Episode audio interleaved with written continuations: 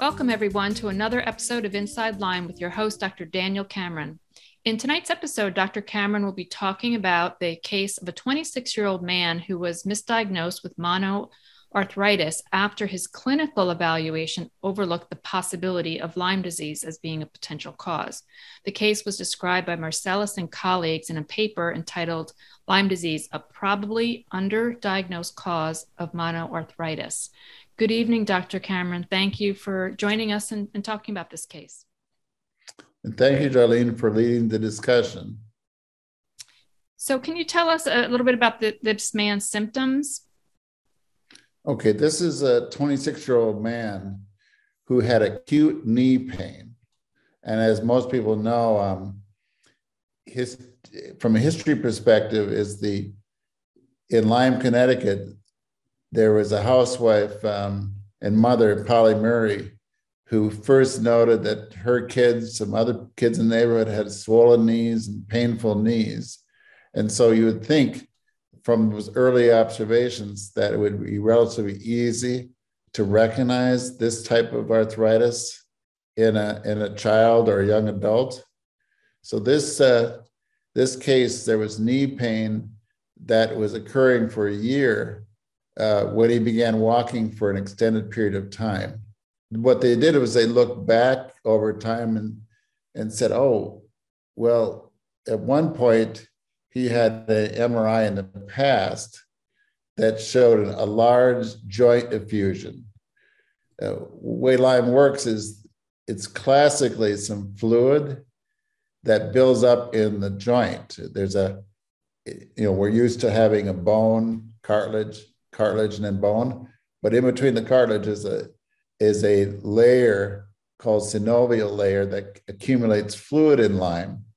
Uh, it's enough fluid that sometimes you see a bulging knee. Sometimes they have to put a needle in to drain it. Mm-hmm. And so this was a great case that, in hindsight, that should have been noticed. Uh, they should have been considering Lyme disease.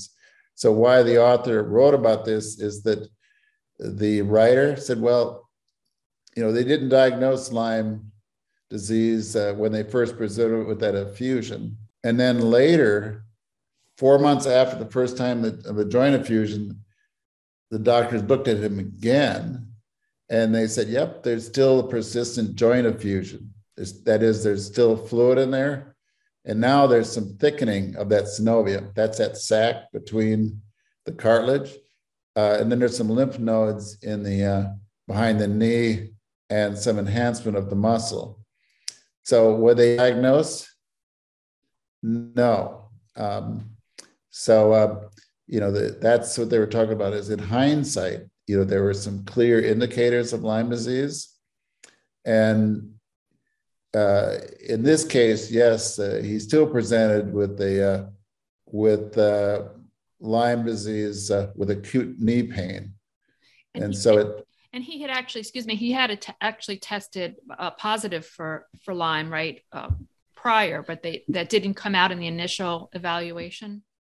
Yeah, correct. Because uh, you know the author focused in on uh, recall because uh, it was not clear if it was the doctor that didn't ask the right questions or the doctor didn't explore it, or did the patient not give enough information but yes, uh, sometimes it gets pretty simple. You know, they, you think looking at this chart that it's somebody's 26 actively walking has a positive blood test and a swollen knee, you'd think that oh well that should be an easy diagnosis.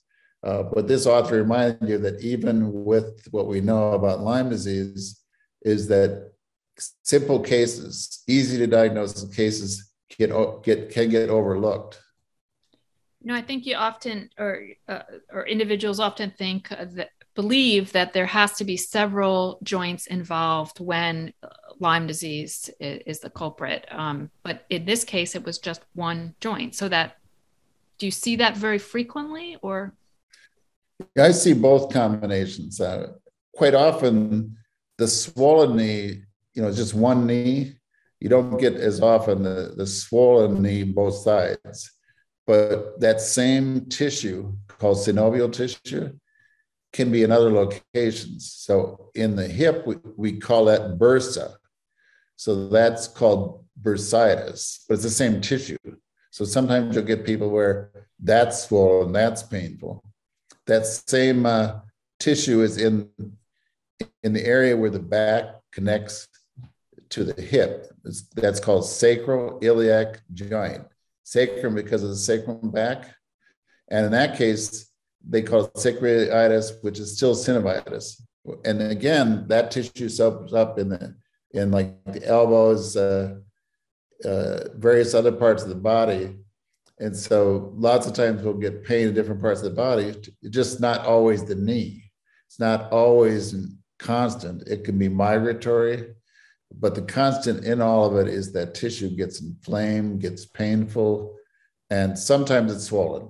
But you can't count on it being swollen, but you can certainly count on it being inflamed. And what you do sometimes is that if you palpate the joint, you can actually get to that synovial sac and find a bunch of tender spots. And that helps you with diagnosis, even if there's no fluid in the in the joint. Now, the authors point out that there there was no evidence of septic arthritis. Do you would you like to address that a little bit? Well, septic arthritis is is something that uh, where you actually have a bacterial infection, like a staphylococcal step, streptococcus infection in the joint, and it's very destructive. Uh, it happens rather quickly. Uh, so some of the authors that have looked at this septic arthritis and Lyme arthritis uh, say there is some confusion. You know, there there are uh, the questions of should one put a needle in the joint.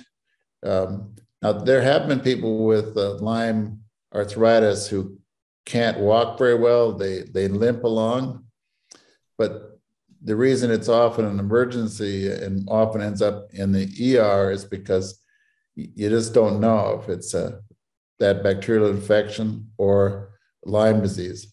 Now, sometimes uh, it's easier to call it Lyme arthritis if there's a whole range of other issues. That's why these neurologic issues, neuropsych issues, uh, lightheaded, you know, fatigue, uh, they will help with the diagnosis.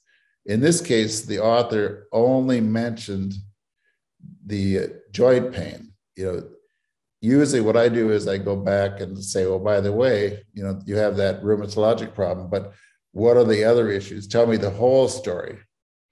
So this author said, go back into history and find some clues. But what I would do is go back in the history and ask these questions, these questions of what other symptoms this patient had. And, and, and could you address a little bit about the um, importance of getting a timely treatment for for Lyme disease. This this young man waited almost a year. Well, timely treatment is uh, important. The Columbia NIH trials, um, they were sick uh, for uh, an average of nine years before they got uh, treated in the trials. So, of course, they did, didn't do very well in the trials but um, the delay is always seen as a factor.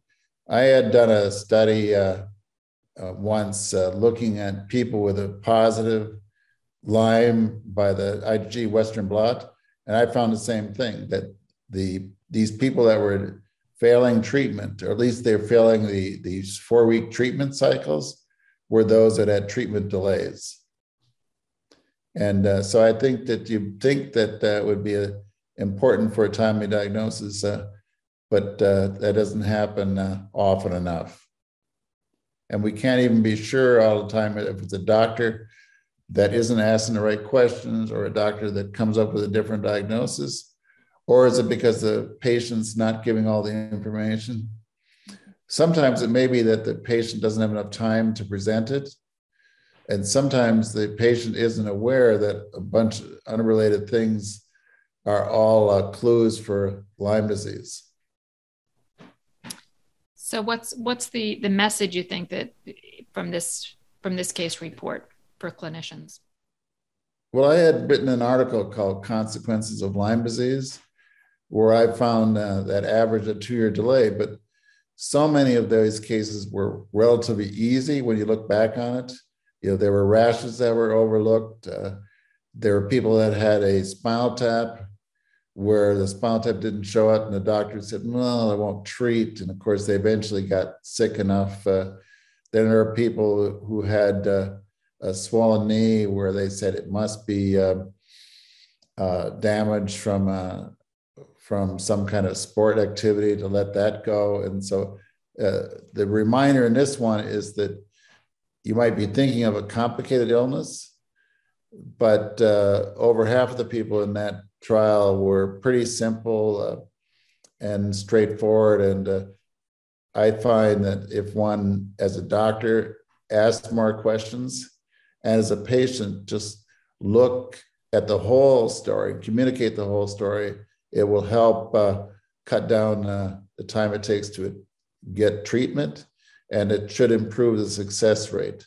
It also should be easier to treat someone if they have timely treatment.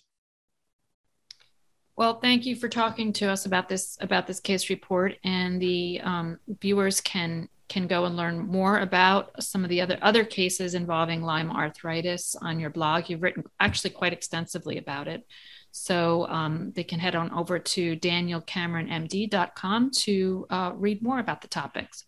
Thank you, Dr. Cameron. And good evening.